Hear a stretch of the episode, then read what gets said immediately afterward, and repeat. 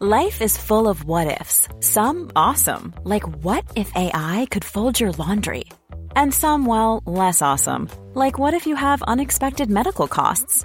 United Healthcare can help get you covered with Health Protector Guard fixed indemnity insurance plans. They supplement your primary plan to help you manage out of pocket costs. No deductibles, no enrollment periods, and especially no more what ifs. Visit uh1.com to find the Health Protector Guard plan for you.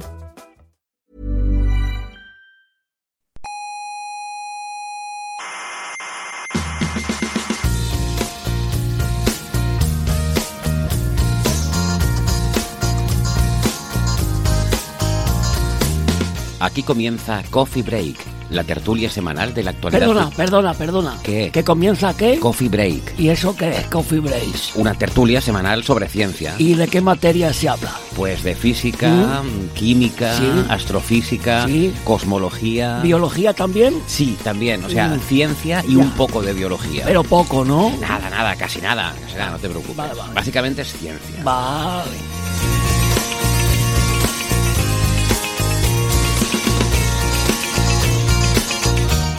Saludos, criaturas cientófilas de la galactosfera. Hoy es el Día Internacional de la Palabra. Sí, ya sé que cuesta creerlo, pero efectivamente existe el Día Internacional de la Palabra. Les doy mi palabra. En- bueno, en realidad es todavía una propuesta, creo que aún no está aceptado por la ONU, así que yo quiero aprovechar para meter también, ya que estamos aprovechando, eh, que, que haya también el Día Internacional del Byte y del Bit. Em, en cualquier caso, palabras, vamos a producir aquí unas cuantas hoy. Eh, vamos a aumentar el número de palabras pronunciadas a lo largo de la historia del universo. Algunas de estas palabras serán parte de la señal, otras del ruido. Como siempre, nuestra misión será intentar desenmarañar lo uno del otro. Les habla Héctor Socas, están ustedes en la compañía de Coffee Break, Señal y Ruido.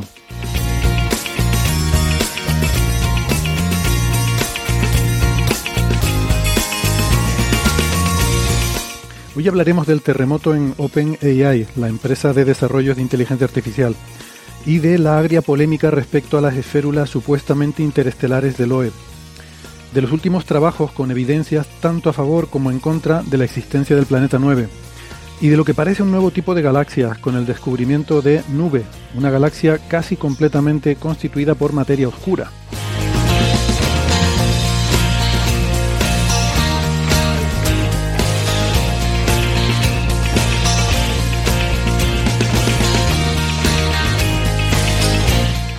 Ya saben que tenemos una página web que es señalirruido.com, todo junto, con ñ, señalirruido.com, y ahí están todos los episodios anteriores, los 438 episodios anteriores y este 439 cuando vayan ustedes a verla. Y ahí están no solo todos los audios, sino también todas las referencias, todos los papers, todos los artículos que comentamos cada semana, lo pueden encontrar ahí. También toda la información para encontrarnos en redes sociales, para podernos contactar, enviarnos sus preguntas, sugerencias, críticas, lo que quieran. Eh, lo pueden ver todo en esa página y ya saben que preferimos siempre el contacto a través de redes sociales porque así eh, se puede compartir con el resto de, eh, de la comunidad de Coffee Break. También tienen la información si quieren, si lo tienen a bien apoyar este podcast tanto en Patreon como en PayPal en esa página web. Y vamos a dar paso ya a la tertulia. Vamos a presentar los invitados que tenemos hoy y me da mucha alegría dar la bienvenida de nuevo al programa a Nacho Trujillo, que es investigador en el Instituto de Astrofísica de Canarias, de hecho profesor de investigación, creo. Así es. ¿Qué tal, Nacho? ¿Qué tal. Héctor? ¿Qué tal, Francis? ¿Qué tal al resto de la gente que nos escuchan? Súper feliz de estar de vuelta. Ojalá, como siempre digo, me gustaría estar más veces, pero que bueno, qué mejor que un día soleado en la laguna. Así que muy feliz de estar aquí y contarles un poquito de, de la galaxia nube. Estupendo, eso y esperemos que, que más cosas también, que te quedes y, que puedas comentarnos de, más asuntos también. Eh, y en Málaga tenemos a Francis Villatoro, que es físico, informático, profesor, eh, doctor en matemáticas, profesor en la Universidad de Málaga. ¿Qué tal, Francis? ¿Cómo estás? Pues muy bien, aquí estamos en Málaga. Hoy tenemos un día fresco, hará unos 18 grados, un poquito menos de 20. Siempre en Málaga hay cierto frescor. Pero bueno, eh, eh, hace sol y bajo el sol se está muy, muy agradable. Y en cualquier caso, eso, invitar a todos los oyentes, si pueden, a venir a Málaga alguna vez, que en Málaga se disfruta de muchas cosas. Muy bien. Ya veo hoy el, el Ayuntamiento de Málaga ahí patrocinando el turismo en Coffee Break. ¿eh?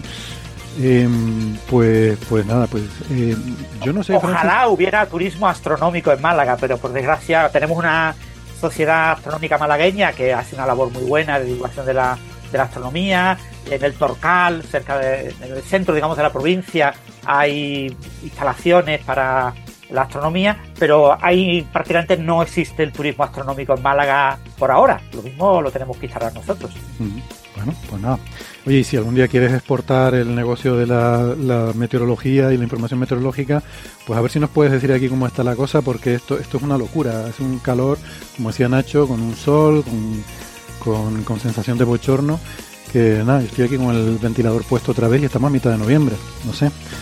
Em, pues nada, eh, ah, olvidaba los twitters, ¿no? El de Francis es arroba emulenews. Eh, bueno, Nacho no tiene, de hecho. Eh, si quieren contactar a Nacho tendrán que apuntarse a Facebook y ahí lo pueden encontrar.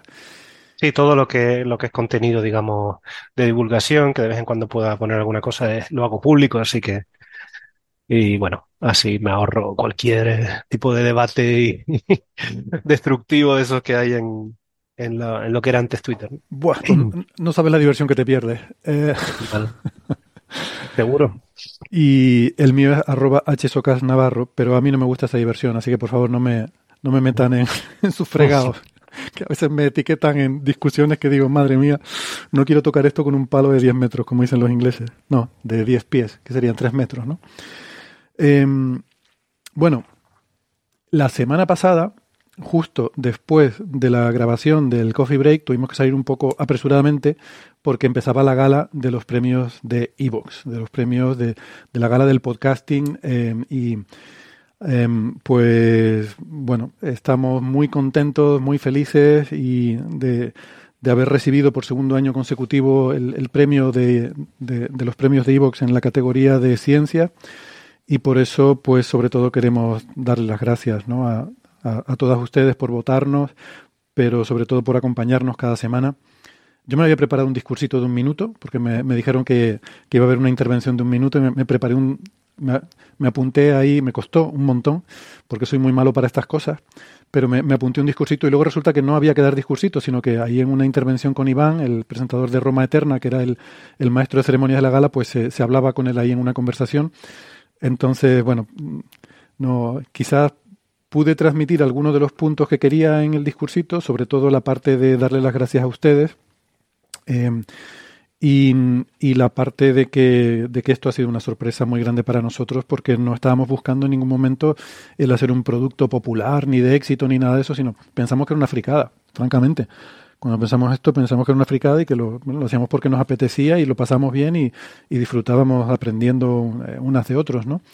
Y, bueno, sigue siendo una fricada, pero hay muchos frikis en el mundo. Exacto, esa fue la sorpresa, que estaban ustedes ahí.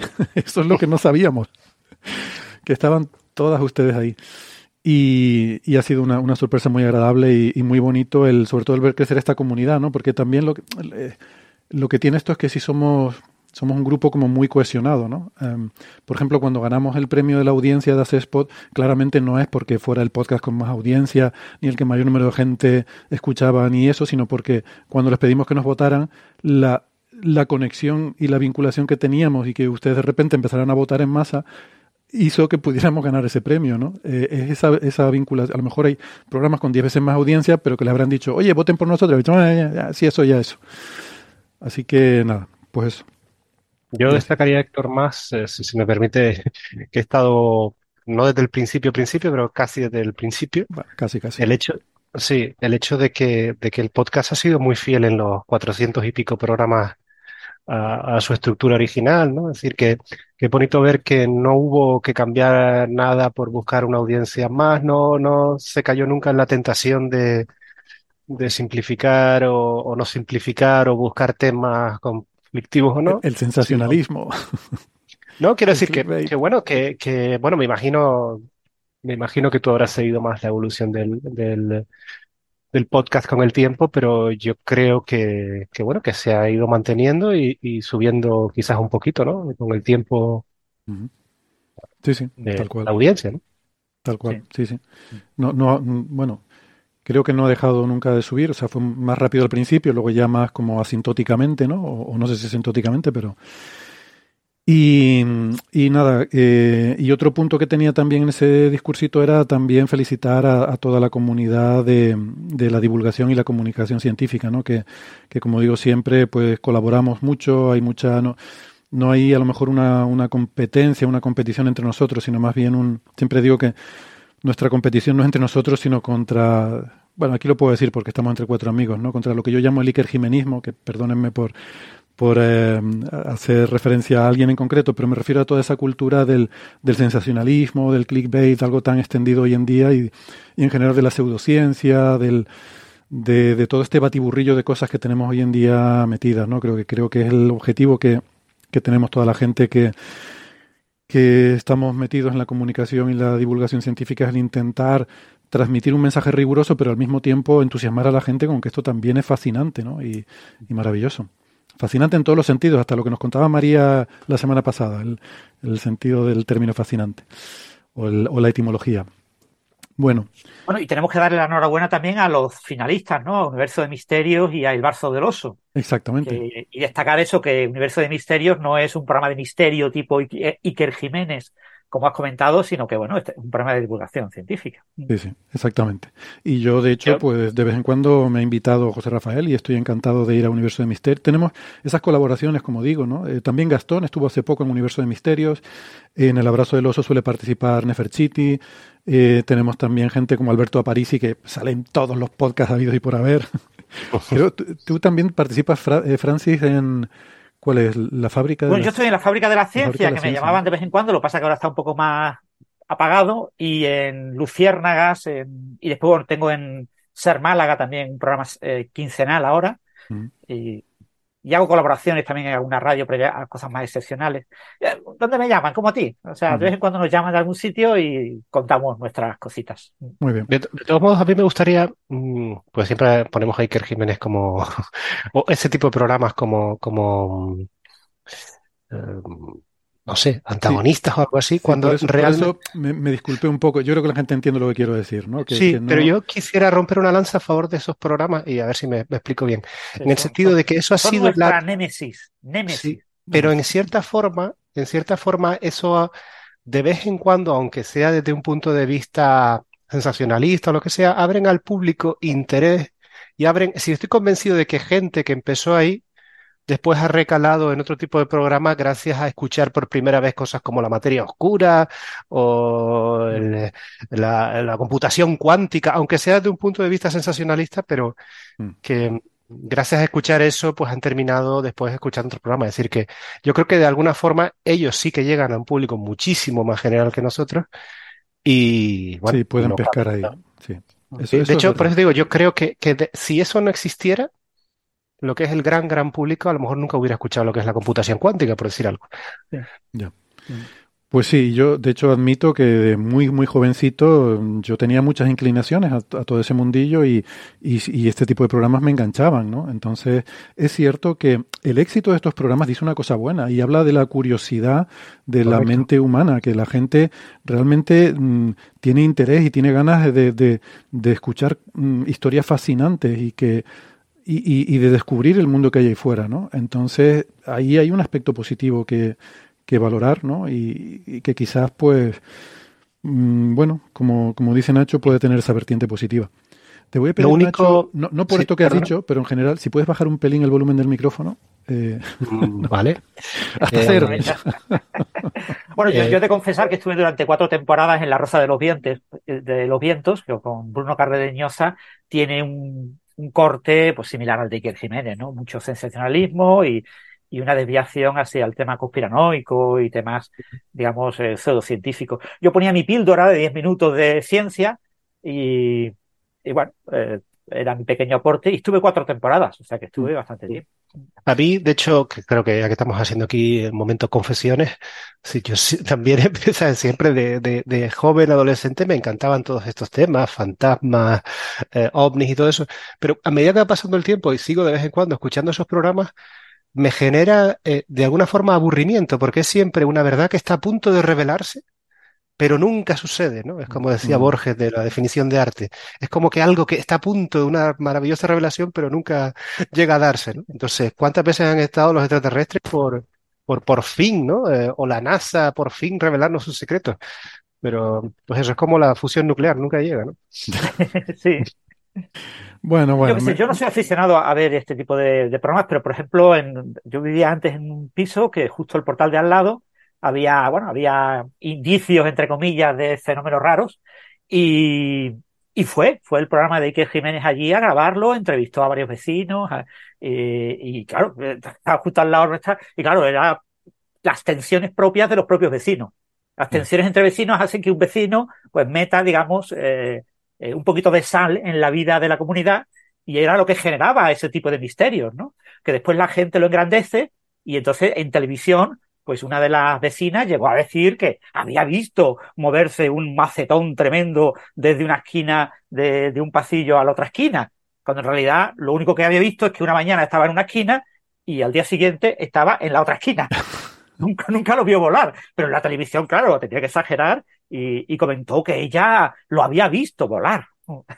Sí, a veces en estas cosas el relato, o sea, eh, eh, los hechos desnudos son mundanos, pero el relato con lo que lo viste le da una, una aura que es donde está lo paranormal, ¿no? Em. Y a veces es difícil distinguir una cosa y separar una cosa de la otra. Em, quería también comentar una cosa o hacer un pequeño anuncio porque después de esto, después del premio el jueves, estuvimos hablando internamente dentro del equipo porque yo tenía un poco la idea, creo que aquí la comentamos alguna vez, de que, de que estos premios eh, pues están para como la fiesta del podcasting y para dar visibilidad a los podcasts y tal. Y, y desde ese punto de vista es como yo los entiendo, ¿no? Y mm, este, este premio en concreto, en, en particular, este de Evox en la categoría de ciencia, lo hemos ganado este año por segundo premio por segundo año consecutivo. Y entonces pensaba que eh, no, habiendo ganado dos veces seguidas, no tiene sentido volverte a apuntar al año siguiente para intentar ganar una tercera vez consecutiva, porque creo que ya se ha conseguido ese objetivo. O sea, el, mm, que quiero decir que a lo mejor ahora hay, hay otros podcasts que a lo mejor les viene mejor esa, esa visibilidad y esa cosa. Y, y no tiene sentido, porque esto no es como los Oscars, que cada año son películas diferentes, cada año somos los mismos podcasts.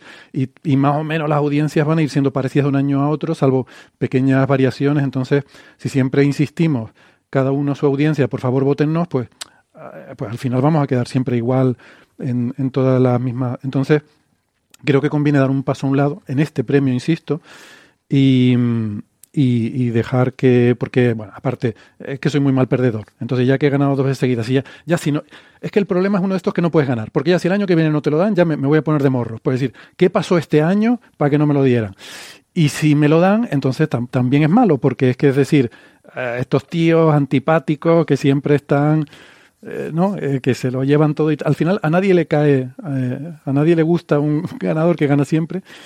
Y, y eso es lo que, lo que voy a decir en público, ¿no? Que no, no, es por, en fin, dar oportunidades y, y- y abrir el abanico, pero en privado es por el, el terror de que no ganemos el año que viene. Entonces prefiero dejarlo ahí, ¿no? Entonces, bueno, eh, lo hemos estado debatiendo, ¿verdad, chicos? Internamente dentro del grupo y más o menos parece que hay un cierto consenso, no, no, no, no consenso total, pero Sí, Pero- hay, hay opiniones que disienten, pero hay- bueno. sí, pero es normal, somos un grupo grande, no, sería raro que hubiera consenso en todo, ¿no? Y, pero en esto, bueno, creo que hay más o menos un sentir mayoritario de que efectivamente es una es una buena idea hacerlo así, lo cual no quiere decir que en otros premios, por ejemplo, eh, yo qué sé, pues ahí está el Prisma, el, los, los- Habrá que presentarse al Prismas. los, los Grammys latinos. Yo, yo quiero un Grammy latino, eh, ya, no, no sé por qué no. Eh, el Nobel, a, a todo eso sí nos seguiremos presentando, claro. Bueno, yo debo decir que al Nobel nunca me he presentado. Entonces, es verdad Bueno, que no lo he ganado. hay que presentarse. O sea, aquí hay que diferenciar entre premios a los que te presentas, como los Prismas, y premios a los que no te presentas, que, que te O, los lo- o los de Evox, ¿no? Ya, pero ves, esto es lo que te decía el relato. O sea, la gente no tiene por qué saber eso, pero si yo le digo a la gente, nada, yo nunca me he presentado al Nobel. Es verdad que no me lo han dado, pero nunca me he presentado. Generas un relato, ¿no? Que da una impresión diferente. Bueno, en fin. Pues Bueno, pero eso. Nobel siempre, cualquier persona que alguna vez se entera en una comida, cena de un congreso de que alguien le ha puesto de candidato para el Nobel, ya lo tiene marcado, se pone en marchamo, soy candidato al Nobel. Eh, que soy candidato al Nobel, ¿eh? Que Claro. yo recibí una nominación al menos. Porque eso no se publica, ¿no? Las nominaciones solo. No, eso no se publica, se publican 50 años después, o 51 años, depende.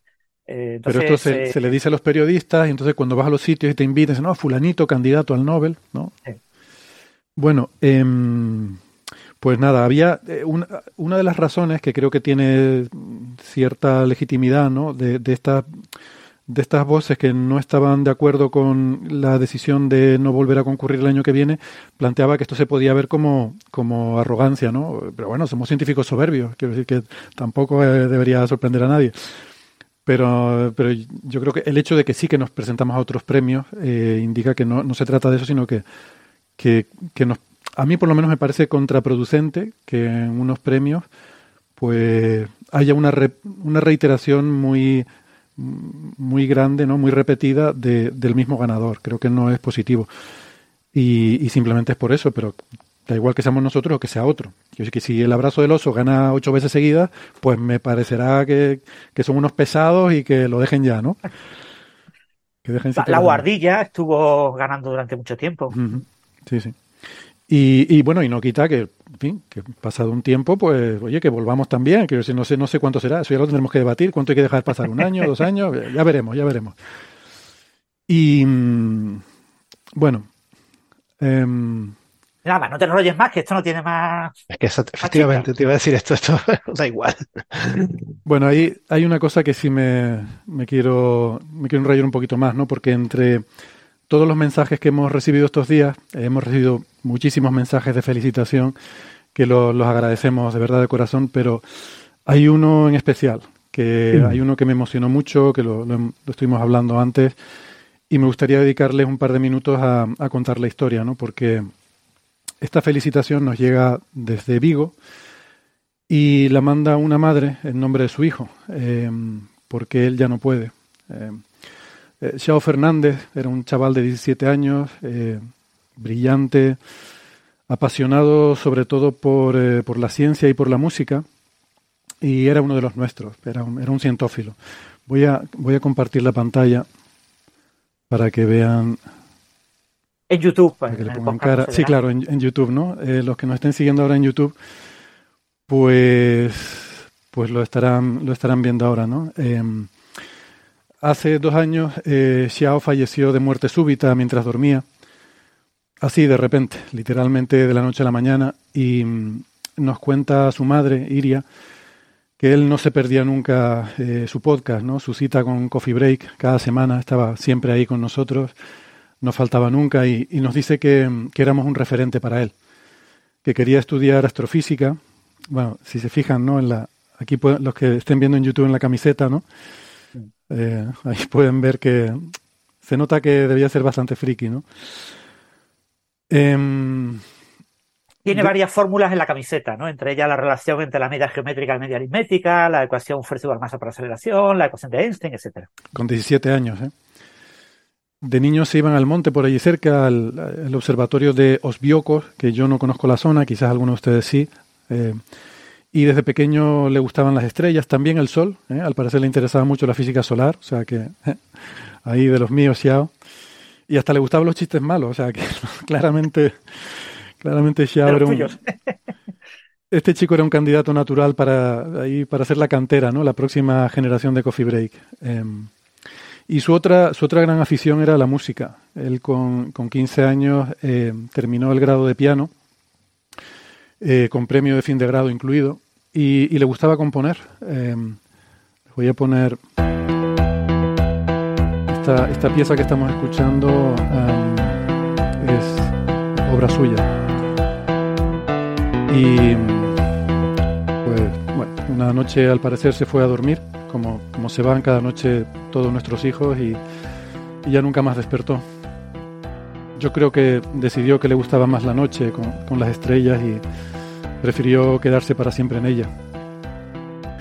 Ese día era jueves, eh, nosotros grabábamos nuestro episodio 312. Hablábamos de Oumuamua, de Sagitario a Estrella y de física de partículas ese día. Y bueno, hicimos nuestro episodio como cada semana y no nos dimos cuenta, pero ese día faltaba alguien, eh, nos faltaba uno. Y ahora ya, siempre que mire las estadísticas de escuchas del podcast, eh, pensaré que debería haber una más. Así que Iria lo recordaremos siempre como uno de los nuestros. Un abrazo fuerte eh, para, para, para toda la familia. sí, perdón, la, la, tarjeta amarilla es merecida porque esta entrada es a destiempo, claramente, pero, pero por lo que me han contado, creo que a Xiao eh, hubiera dado el, el visto bueno a, a, esta tontería. Así que yo creo que si les parece bien, le, le podemos dedicar a, a Xiao y a su familia el programa de hoy. A ver si nos sale uno bueno. Um, Mira, ayúdenme porque estoy un poco. Bueno, vamos a continuar. Yo creo vamos que a continuar. ya sabemos que le vamos a dedicar el programa y seguro que él disfrutaría de que continuáramos y presentáramos algo de ciencia, ¿no? Algo de una noticia científica actual. Pues vamos con ello. Que, que descanse en paz. Sí. Exactamente. Se titulaba esta, este tema que estamos escuchando, se titulaba eh, Pleasant Street, una, una calle plácida. Así que, bueno, él se fue así, de la forma más plácida, ¿no? Eh, mientras dormía. Bueno, eh, vamos con la ciencia. Mm, he pensado que para, para, el programa de hoy eh, podíamos hacer primero un repasito y a lo mejor esta fórmula puede ser algo que, que pueda venir bien, eh, a ver qué les parece, ¿no? Para, para hacer también en, próximos episodios de, eh, de los temas que vamos a tratar más adelante, pues hacer una pequeña introducción por si alguien no se queda hasta el final o en la radio solo escuchan la cara. Eh, y como bueno ya les dije en la introducción, ahora vamos a hablar de, de esta galaxia nube, que, Nacho es uno de los autores del trabajo, del descubrimiento de esta galaxia tan interesante. Y, luego vamos a tener eh, otros temas, ¿no? Vamos a hablar de, como decía, de, del planeta 9, que eso creo que quedará en este bloque. Y luego después trataremos de toda la polémica que se ha montado con el, eh, el terremoto que ha habido en OpenAI, OpenAI, la empresa que eh, esta, esta, bueno, esta gran empresa ahora que muy reciente, ¿no? que, que, que, se formó relativamente, pues no sé si en 2017, 2018, eh, para, bueno, con una historia un poco particular, ya les contaremos, y que despidieron a Sam Altman, del cual hemos hablado en este, en este programa, el, que era el, el CEO, el, ejecutivo jefe de, de la empresa, eh, por motivos que no, que no estaban muy claros, pero hablaban de falta de candor. Eh, Microsoft le ofreció un puesto, crear una división de inteligencia artificial. Hubo un motín prácticamente en la empresa. 700 empleados dijeron que se iban con Altman porque era una persona muy querida, muy reconocida. Eh, en Twitter había una, una especie de frase como el oh capitán, mi capitán, pues allí era OpenAI no es nada sin su gente. Y entonces la gente iba tuiteando, ¿no? OpenAI no es nada sin su gente, ¿no? Y de hecho se fue también el presidente de, la empresa, se fue también con Altman. Eh, y aunque Altman seguía diciendo que él eh, estaba enamorado de su trabajo en OpenAI y que desde Microsoft intentaría tender puentes y seguir trabajando en esas colaboraciones, y bueno, total que lo han ha cambiado la cosa y lo han decidido recontratar. Esto ha sido un tinglado enorme. He hecho un resumen muy rápido. Luego hablaremos más. No sé si quieren añadir algo al resumen o así está bien. Solo comentar que no sabemos realmente lo que pasó, que ya se sabrá cuando se publique un libro que probablemente aparecerá dentro de unos meses y que lo que vamos a contar van a ser puramente especulaciones basadas en las especulaciones que hemos visto por Internet en diferentes medios, porque ahora mismo todo lo que hay son especulaciones. Eso es. Muy bueno, bien. y yo estoy esperando que nos expliques también, Héctor, por qué consideras que este es un tema relevante. Ostras, me parece relevantísimo. De hecho, he estado diciendo en Twitter que me sorprende que en España en las noticias se esté hablando tanto de política y no se habla de estas cosas, por ejemplo. A mí me parece muy relevante, eh, pero bueno. Se luego... ha mencionado en varios telediarios. ¿eh? Mm. Eh, bueno, te, te, hay que, tienen que saber los oyentes que Héctor es una de las personas que paga el chat GPT más, la versión de pago de chat GPT, y está especialmente interesada en que ese software que él paga rigurosamente todos los meses y que está disfrutando, está, digámoslo así, un poquito enganchado a chat GPT. Esas cosas enganchan, como, como los videojuegos, pues obviamente no quiere que desaparezca su gran no, no, pero no me refería a eso, sino me refería no. a que, bueno, que, que, que, discutiremos que por qué esta persona en concreto sí, eh, consideras que tiene, que tiene este impacto tan, tan importante como para que la inteligencia artificial sea o no uh, una antes o después de que, por el hecho de que esté en una empresa o no, a eso me refiero. No, no, a ver, no, no, no. creo que vaya a haber una diferencia sustancial. Tampoco creo que ChatGPT vaya a cambiar, Francis. No, no estoy preocupado por mi suscripción porque si no me gusta la cancelo y ya está. Y estas cosas no suele haber marcha atrás. Quiero decir, eh, la tecnología no suele ir para atrás. Si de repente OpenAI dice que cierra ChatGPT, eh, en fin, otras empresas harán cosas mejores, eh, que ya están haciendo cosas mejores. Esto es una carrera. O sea, ChatGPT ahora a lo mejor puede ser la más popular o la más tal, pero de hecho tiene, no sé, Anthropic tiene un, una competencia terrible con una que nadie conoce que se llama Cloud, o Claude. No Yo la uso mucho, ¿eh? ¿eh? Tú la usas mucho, ¿no? Es, es genial. De hecho, yo est- estuve a punto de suscribirme a esa y no a GPT por la mayor ventana de contexto que tenía, pero fue justo cuando yo decidí suscribirme cuando apareció el GPT-4, que ya sí ampliaba la ventana de contexto y entonces ya sí decidí irme a GPT-4, pero mi idea inicial era irme a Claude. Sí. Plot 2 ha subido también la ventana para tener una mayor. Lo que pasa es que a nivel de calidad, la ventana más grande de Cloud es de peor calidad que la ventana más pequeña Correcto, correcto. de GPT-4. Pero bueno. Pero de esto hablaremos después. ¿no? Sí, exacto. Exacto, estamos adelantando demasiado, yo creo. Bueno, pues muy brevemente, tendremos lo del lanzamiento de la Starship, que creo que es otra de las noticias que debería estar en todos los titulares, la prueba, ¿no? El lanzamiento de prueba. Porque este es el, es el cohete, nave más potente de la historia de la humanidad que nos va a llevar a la Luna y a Marte y a convertirnos en una especie interplanetaria, ¿no? Por lo menos a nivel de- de- de asentamientos permanentes o de poder realmente plantear una exploración de Marte eh, con seres humanos, ¿no? Entonces, yo creo que mucho del futuro de la exploración del sistema solar, la exploración humana del sistema solar, va a pasar por, por esto, ¿no? Y, y- esto me parece algo súper relevante.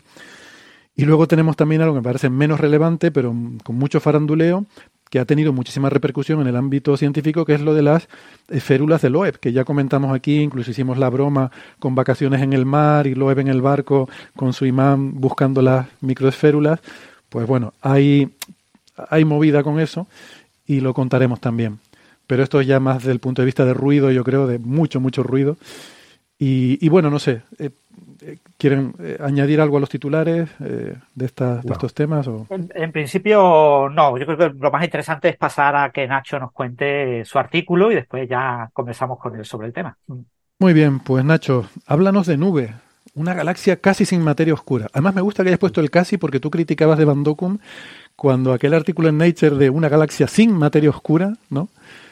Eh, criticabas... Bueno, realidad aquí, bueno, no, no, no, cuidado, cuidado, cuidado, cuidado. Estamos, estamos, estamos equivocado? confundiendo. Sí, no es, es una, eh, o sea, la traducción literal sería una galaxia casi oscura. Sí. An almost dark galaxy. ¿Te dije? No, dije eso. Una galaxia con, mm, con muy poca materia oscura o algo así, Ah, te no, no, perdón, Casi, perdón. casi sin materia oscura. No, no, En realidad- casi oscura, casi lo contrario. eh, sí. Va, de hecho, yo creo que lo mejor es que empecemos por, por el principio, ¿no? De, Sí. de, de qué, qué- de qué, de qué estamos hablando. A ver, eh, en los últimos, es verdad que desde hace, ch- desde hace tiempo, pues hay fotógrafos aficionados, y es una forma de llamarlos, como, como David Malin, ah, que, que han hecho imágenes muy profundas del cielo y sabíamos que, que nos estábamos perdiendo un montón de lo que podríamos observar en el cielo. Es decir, normalmente, por ejemplo, la mayoría de la gente, cuando tú hablas de una imagen del cielo, pues le viene a la, mente una galaxia, ¿no? Una foto bonita de M31 o alguna otra galaxia. Pero esas fotos, esas fotos, para que se hagan una idea a los oyentes, esas fotos bonitas, pues suelen ser típicamente cómo ve el cielo un telescopio profesional, digamos, un telescopio como el Sloan, de dos metros y medio, cuando hace una toma de un minuto. Con lo cual se pueden hacer una idea de, de lo que se está viendo, ¿no? Es decir, es, relativamente una imagen, es un telescopio grande, o no grandísimo para los estándares actuales, pero es una toma que no deja de ser de un minuto. Y con eso hemos estado trabajando los astrónomos por 20 años, con, eh, eh, típicamente, ¿no? Con cartografías como el Sloan. Pero como comentaba, sabemos que desde hace muchísimo tiempo hay más cosas. Hay cosas que están muy por debajo de esos brillos superficiales. Entonces, es importante darnos cuenta que las, las imágenes típicas que tenemos en las cabezas todos de una galaxia bonita y eso, pues más o menos vemos detalles que suelen ser del orden de 100 veces más débil de, eh, de lo que ve lo, de lo que puedes ver eh, a simple vista en el, en el, eh, o sea, del brillo del cielo nocturno desde la Tierra, ¿vale? El brillo, el cielo no, no es completamente oscuro, aunque nos lo parezca a nuestro ojo, sino que tiene una cierta fluorescencia, una cierta emisión debido a que por el, eh, por el día se excitan los átomos, por la noche se, se recombinan, se vuelve a emitir luz y existe ese cierto brillo del cielo muy débil. Bueno, pues ser capaz de ver contrastes en ese brillo del cielo del orden de un factor 100 más débil, pues es lo que típicamente las imágenes astronómicas que estamos acostumbrados a ver. Pero Cuando perdona, mira- Nacho, cuando Sí, hablas dime. de brillo del cielo, ¿te refieres a un efecto debido a que estamos dentro de la galaxia? Eh, no, dentro de nuestra atmósfera, dentro de nuestra atmósfera. Ah, te refieres a la atmósfera, vale, vale. El brillo de la atmósfera, sí, el brillo de la atmósfera. De hecho, vamos por, vamos por parte porque es una cosa muy interesante lo que dice Francis, porque hay muchas capas en realidad. El- el- el- desde tierra, desde tierra, tenemos un- una primera frontera que es el brillo de nuestro propio cielo, ¿vale? En el óptico, digamos, en lo, en lo que ve el ojo, que son esas 22 magnitudes por segundo cuadrado en forma técnica, pero no voy a entrar en eso. Pero eso significa que cuando uno, cuando uno mira con, eh, con, en una noche ultra oscura, en un observatorio y tal, y dice, ah, solo veo la, el centro de la galaxia de M31, si lo veo, ¿no? Bueno, pues eso suele ser un brillo de, brillo superficial de 16 magnitudes por segundo cuadrado. Es como el límite de, que tiene nuestro ojo de detección, ¿no? Cuando tú sacas una foto, la mayor parte, cuando tú sacas una foto con un telescopio o con un telescopio de aficionado o con una cámara de fotos, la mayor parte del, del, del brillo que tú detectas es el brillo natural de nuestro cielo, de nuestra atmósfera. ¿Vale? Eso sí, claro, es un ruido aleatorio, la atmósfera va cambiando. Entonces, si tú haces integraciones muy largas, puedes ir por debajo.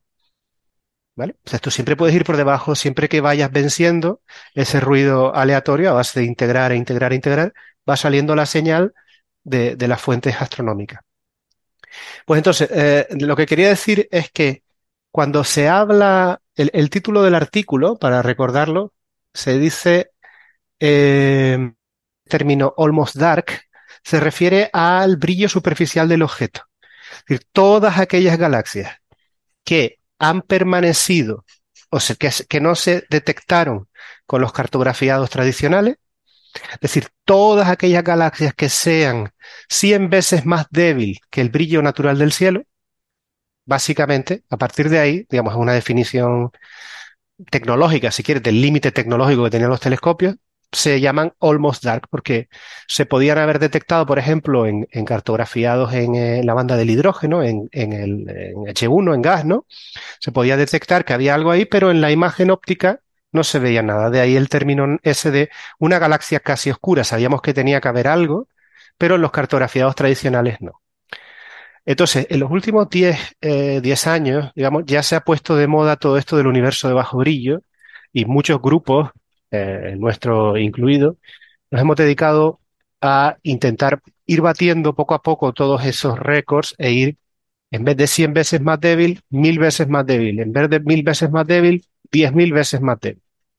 Y actualmente la frontera pues está ahí, en torno a unas diez mil veces más débil, que el, es decir, ser capaces de detectar fluctua- fluctuaciones en la oscuridad del cielo natural diez mil veces más débil que el brillo del cielo.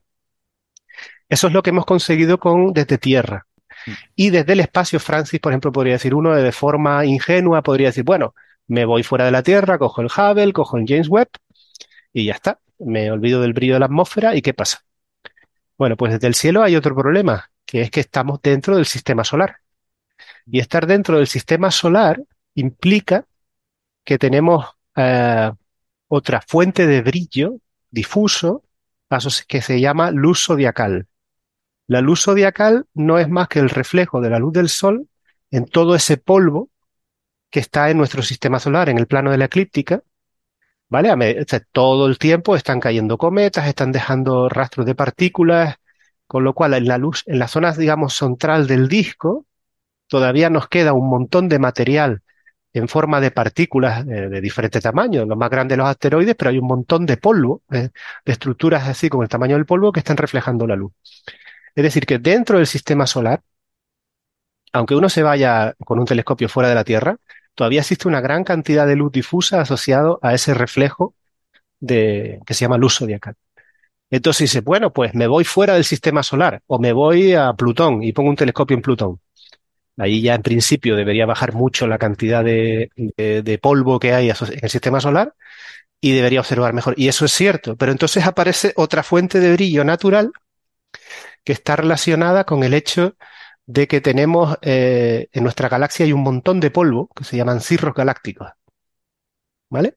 Y, uno pensaría, bueno, pues eh, sí, pero eso está todo en el plano de la galaxia. Si me miro en otras direcciones, pues me ahorro ese brillo, esas estructuras de polvo, ese filamento que tiene la, el gas y el polvo de la galaxia. Pero en realidad, como tenemos nubes de polvo muy cerca, esas columnas de polvo cercana, pues nos cubren un montón de, cielo también. Es decir, que libre, libre, libre de contaminación de, de fuentes eh, hay muy poco.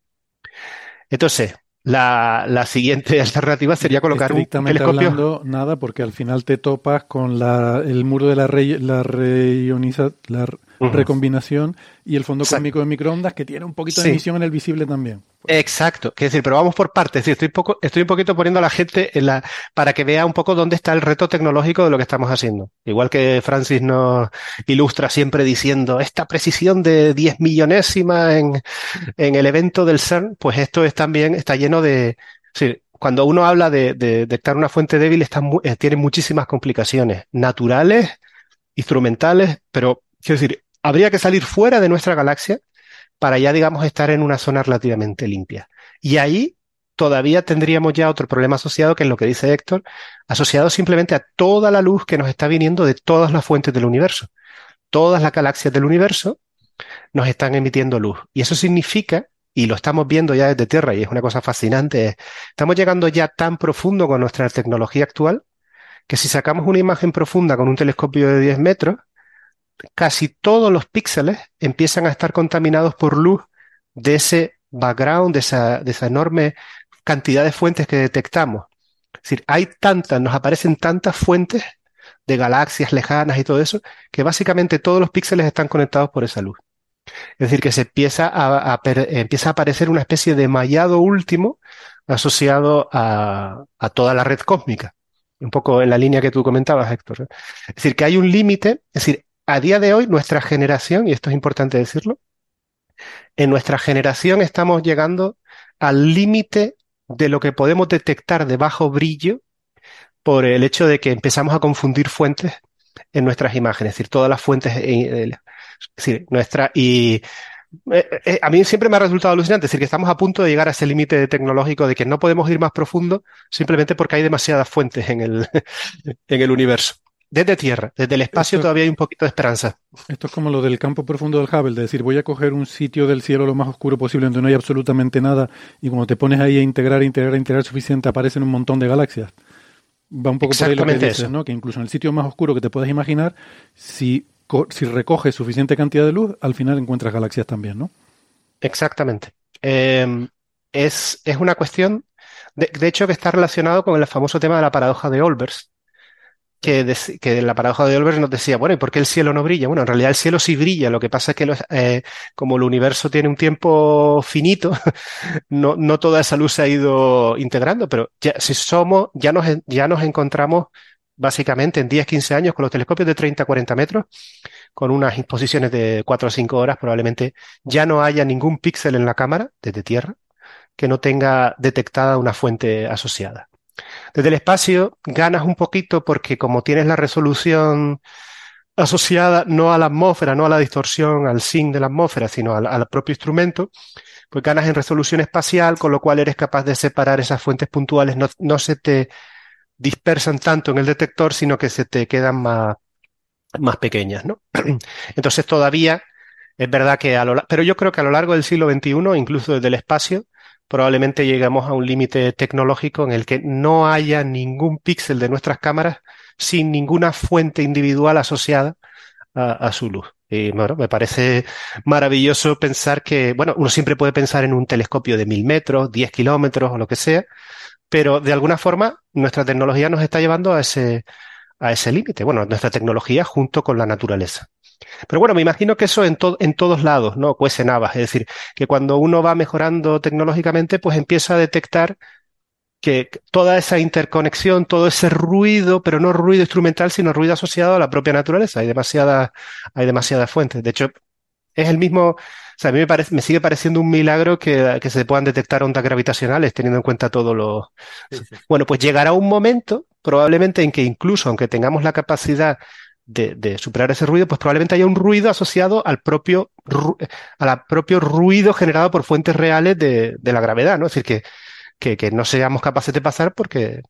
Eso es lo que estamos buscando, el fondo estocástico de ondas gravitacionales. Que se supone que está ahí y nos permitirá hablar, digamos, a nivel gravitacional, podremos explorar algo parecido al fondo cósmico de microondas.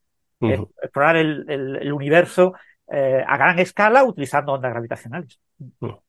Pero bueno, esto era casi una anécdota y no, no era tanto el tema de lo que quería hablar, pero sí para un poco que Bueno, vean. esto es el, claro, el fondo, nunca mejor dicho, el trasfondo del asunto y que también es que, bueno, eh, eh, yo creo que es un poco por donde has conducido una parte importante de tu investigación de los últimos años, todo el tema del bajo brillo superficial, aquí hemos hablado de varios trabajos, de, de esta luz intracumular también, con Mireia, Efectivamente. De, otra serie de trabajos que tienen que ver con, bueno, que para que sepan los oyentes, los que no hayan seguido mucho la trayectoria de Nacho en Coffee Break, que ese estudio del universo de bajo brillo superficial es uno de sus de sus puntas de lanza, ¿no? De los sitios donde él está ahí metiendo la cuña para avanzar. Y efectivamente, ahora viene la parte, la parte de por qué estudiar el universo de bajo brillo. O sea, ya hemos un poco dicho qué es lo que estamos haciendo, ¿no? Intentar eh, ir a fluctuaciones que sean del orden de la milésima o la diez milésima del brillo del cielo oscuro. Pero ¿qué hay ahí? ¿Qué hay ahí que no, que no sepamos o qué, qué información física, qué, qué física se puede aprender en cuando uno deja de ver, digamos, la galaxia de toda la vida y empieza a detectar estructuras que no se veían en los cartografiados tradicionales?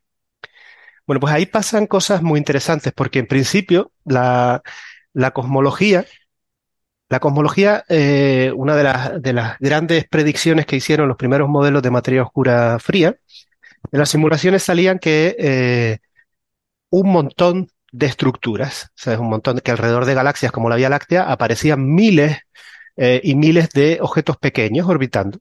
Era una, era una predicción natural de los modelos de materia oscura fría. Tú lo podías en la simulación, ponías materia oscura, ponías la física de, de las estrellas, del gas y todo eso, y aparecen eh, miles de estructuras. Y sin embargo, en las imágenes, un, primer, eh, un, una, esto estamos hablando de la transición del siglo XX al XXI, ¿no? En torno al año 99, 2000, se pone de manifiesto eso, en los congresos se dice, pero bueno, ¿y dónde están todas esas estructuras pequeñas alrededor de la Vía Láctea? Cuando contamos, vemos 30, 40, eh, 100 objetos, ¿dónde, máximo, ¿no? ¿Dónde están todos esos objetos? Pues claro, aquí ha habido una, un, por un lado, una convergencia por parte de la gente de simulaciones, de ir mejorando, refinando la física que se implementa en las simulaciones, y por otro lado, la gente observacional, pues ir mejorando su sensibilidad. Pero aún así se nota que hay una diferencia eh, importante entre el número de Nunca, fuentes. nunca lo había pensado, pero eso de que la gente observacional tiene que mejorar su sensibilidad, la frase se, se interpreta un poco, bueno, no, perdona.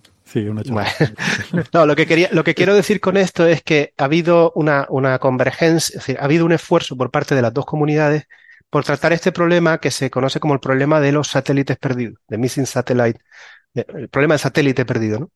Y eh, aquí es muy interesante porque, en principio, eh, una de las soluciones naturales que ha habido es decir que como, aunque ha mejorado la tecnología en los últimos 20 años, sigue habiendo una fuerte discrepancia entre el número predicho, digamos 1000, y el número observado, digamos 100, del orden de un factor 10 diferente, la gente siempre ha dicho, bueno, eh, quizás lo podamos arreglar ah, si tenemos en cuenta que las propias estrellas, el propio gas, pues eh, la propia radiación ultravioleta del universo impide la formación de estrellas en algunas nubes, aunque aunque tengan materia oscura, ese gas no se puede enfriar y por lo tanto no es que no existan todas esas estructuras, simplemente es que esas estructuras no son capaces de generar estrellas.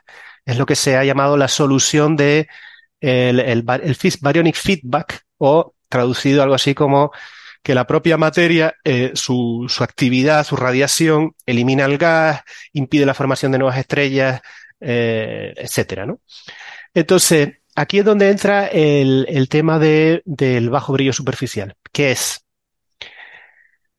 si yo estudio galaxias de muy, muy, muy bajo brillo superficial, digamos, y objetos con muy poca, muy pocas estrellas, no se puede argumentar que son esas estrellas las que puedan generar eh, esos efectos que impidan que el gas colapse y forme más estrellas.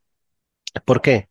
Porque si bajo a regímenes donde eh, no se forman estrellas masivas, estrellas eh, que puedan eh, emitir vientos, explotar como supernovas, esas estrellas no, son, no serían capaces de modificar el gas y el gas se enfriaría y formaría.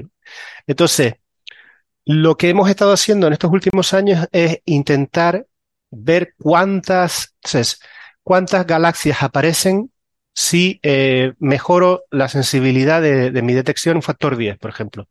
Es decir, si, si lo hago, detecto de repente un montón de estructuras y estoy más de acuerdo con los modelos de materia oscura fría o no.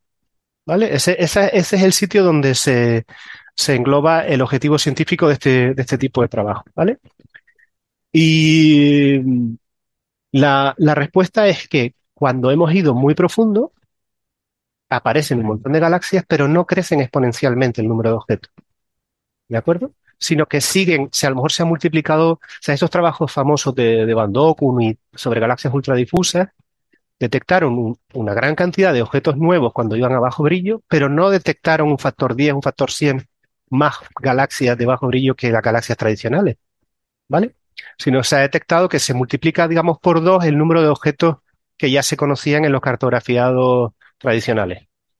Vale, es decir, que mejorar la sensibilidad a un factor 10, un factor 100, no ha multiplicado exponencialmente el número de objetos, sino que lo ha doblado o triplicado como mucho. ¿De acuerdo? Entonces, eh, sigue habiendo una tensión muy fuerte entre el número de objetos que predicen los modelos de materia oscura fría y el número de objetos que se detectan. Es decir, eso no, no ha convergido. Entonces aquí es cuando aparecen un montón de, de interés por parte de la física de partículas a tratar de también entender bien si el problema no, en vez de estar en la zona asociada a, la física de las estrellas, a la física conocida, digamos, no puede estar asociado a que a lo mejor no hay tantos halos de materia oscura como se predicen. No puede ser realmente que la cantidad de subestructura que hay alrededor de galaxias como la nuestra en realidad eh, sea mucho menor que la que, la que predice la materia oscura fría. Entonces aquí es donde se han propuesto muchas alternativas a, los modelos de materia oscura fría.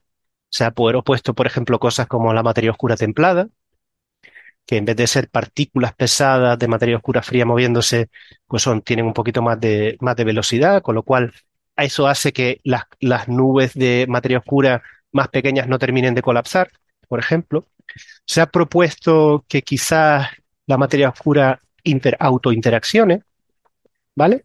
Eh, se ha propuesto también que, después desarrollaré un poquito más, que la materia oscura no sean partículas, no sean, aunque sea fría, no sean partículas pesadas, sino sean eh, acciones ultraligeros que forman otro tipo de estructuras. Entonces, la, la última gran esperanza en todo esto es eh, desarrollar test observacionales y tanto de forma que se pueda comparar con la teoría y nos den, desde el punto de vista astrofísico, el siguiente gran paso en el estudio de la materia oscura, que es no tanto el hecho de que exista o no, que yo creo que hay un gran consenso en que la, eh, de, que, de que existe una sustancia no detectada en laboratorio eh, que se llama materia oscura, sino qué propiedades desde el punto de vista de la astrofísica podría tener esa sustancia, porque dependiendo de qué propiedades se le asocien, va a generar galaxias, es decir, la estructura interna de las galaxias y el tipo de galaxias van a ser diferentes. No generará el mismo tipo de galaxia la materia oscura fría tradicional que, por ejemplo, la materia oscura que autointeraccione, que sea templada o que sea un fluido bosónico. Todo eso predice un número diferente de galaxias y una estructura interna distinta. Y es en el tipo de galaxias que vamos a detectar con imagen muy profunda, donde los efectos asociados a las estrellas son despreciables porque apenas hay estrellas masivas, simplemente por una cuestión numérica, donde es donde le imponemos los test más exigentes a estos modelos de materia oscura alternativos. Es decir, básicamente estamos intentando detectar objetos donde eh, eh, no podamos, eh, o sea, donde no se puede argumentar que la física de las estrellas modifica la estructura de la galaxia. ¿Vale? Más o menos claro hasta aquí. Sí. Bueno, pues esto ha sido una introducción demasiado, un poco grande, pero un poco para poner el contexto de por qué, qué es lo que nos va a traer nube.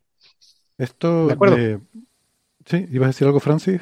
¿O- Eh, no, no, Ah, no, era, era Nacho. No, te, te iba a decir que esto sí que me, me suena que lo has comentado otras veces, ¿no? Que, pero hablando también de las galaxias enanas, que son laboratorios donde poder estudiar las propiedades de esta materia oscura, porque ahí la materia bariónica es menos importante en el... A ver, la gente puede pensar, ¿cómo que menos importante si la materia oscura es el 80%? Y dice, sí, pero es que en el centro de la galaxia em, hay mucha concentración de materia bariónica, mientras que la materia oscura está toda repartida de forma más homogénea, ¿no? Pero en estas, en las galaxias enanas y en estas de mm, ultradifusas, pues ahí, eh, ¿no? Eh, creo que el argumento Hay una, es hay ese, una ¿no? forma quizás de verlo cuantitativamente. Que aquí en, en, en, eh, en Coffee Break aparece muchas veces la palabra, eh, o sea, el concepto de eh, función inicial de masa. Está apareciendo continuamente para explicar las potenciales tensiones del número de galaxias masivas que vemos alto, con alto desplazamiento al rojo, etcétera, ¿no? Y que, bueno, Héctor había hablado de si algunas veces era salpíter, que si era Krupa, ese concepto de la función inicial de masa nos dice cuántas estrellas de una cierta masa se forman en las nubes que, eh, las nubes de gas cuando colapsan y forman estrellas en los grupos, ¿no? Bueno, eh, eh, podemos hablar de que la función inicial de masa es muy diferente, pero lo que, en lo que todos estamos de acuerdo es que se forman menos estrellas masivas que estrellas poco masivas. ¿Vale? Podemos estar, podemos discutir si por cada estrella de 10 masas solares se forman 100 de una masa solar o 1000 de una masa solar. Eso podemos debatirlo, cómo es la pendiente y todo eso. Pero todos estamos de acuerdo en que si yo estudio, si yo cojo un objeto que tiene un millón de estrellas, es probable que encuentre, digamos, 100 o 200 estrellas que son capaces de explotar como supernova o lo que sea. Pero si cojo una galaxia que solo tiene 1000, pues ya a lo mejor esas estrellas que son capaces de modificar su medio vía explosiones de supernova o vía vientos estelares muy fuertes desaparecen de la ecuación y solo se me quedan las estrellas como el Sol o, o menos masivas, ¿de acuerdo? Y esas no tienen la capacidad de modificar su ambiente, solo están gravitando alrededor de, su estructura. Entonces, ese es nuestro objetivo, detectar objetos de muy poca masa de tal forma que el argumento de que las propias estrellas modifican la estructura de la galaxia no sea un argumento eh, plausible. ¿Vale? Ese es todo el concepto detrás. Por eso las galaxias masivas son interesantes para estudiar una serie de cosas, por ejemplo, para estudiar la estructura a gran escala, para indicarnos dónde están, pero las galaxias poco masivas vienen con la promesa de ser el siguiente gran paso en las restricciones de las propiedades de materia oscura. Perfecto. Exactamente. Y permitir caracterizar la materia oscura. Exacto, eso es lo que queremos. Y eso, claro, sería revolucionario. Eso es el gran. Ahí es De donde premio. Nobel. Eso sería de premio Nobel. Exacto. En eso, eso, eso es, claro, el, el gran enigma de, de nuestra generación es qué es la materia oscura y todo lo que nos pueda aportar información sobre sus propiedades eh, será, será revolucionario. Bueno, eh, pues vamos, eh, hecha ya puesto todo el contexto ¿no? de, la relevancia de este trabajo. Eh, ahora vamos a discutir en concreto el paper que está liderado por Mireia Montes, que ya saben ha estado otras veces en el programa, hoy no ha podido venir. Eh, Nacho es coautor de este trabajo y nos lo va a contar, el, el paper que, que acaban de publicar con esta galaxia casi eh, completamente oscura, ahora creo que sí lo he dicho bien, que es lo contrario de lo que decíamos de la de Van Dokkum, que es casi sin materia oscura, esta es lo contrario, es una galaxia casi totalmente hecha de materia oscura. Eh, Eh, pero no, Héctor, ya sé que quieres hacer el corte, pero aquí el concepto casi oscuro se refiere a su brillo superficial, no a la No, materia no oscura. al contenido, vale. De acuerdo. Bueno, eh, materia oscura como la que compone el café, que si está bueno es oscurito, así que vamos a prepararnos un café, hacemos una pausita. A los oyentes que están escuchando por la radio, pues aquí termina la transmisión en la radio y les recordamos como siempre que vamos a continuar después de la pausa en la cara B, así que pueden buscarnos en el podcast y seguir este y otros temas que ya repasamos los titulares, pero eh, para seguir esos temas, como digo, nos pueden buscar en la cara B. Así que venga, hacemos esa pausita y volvemos entre un ratito en la cara B. Hasta ahora. Chao, chao.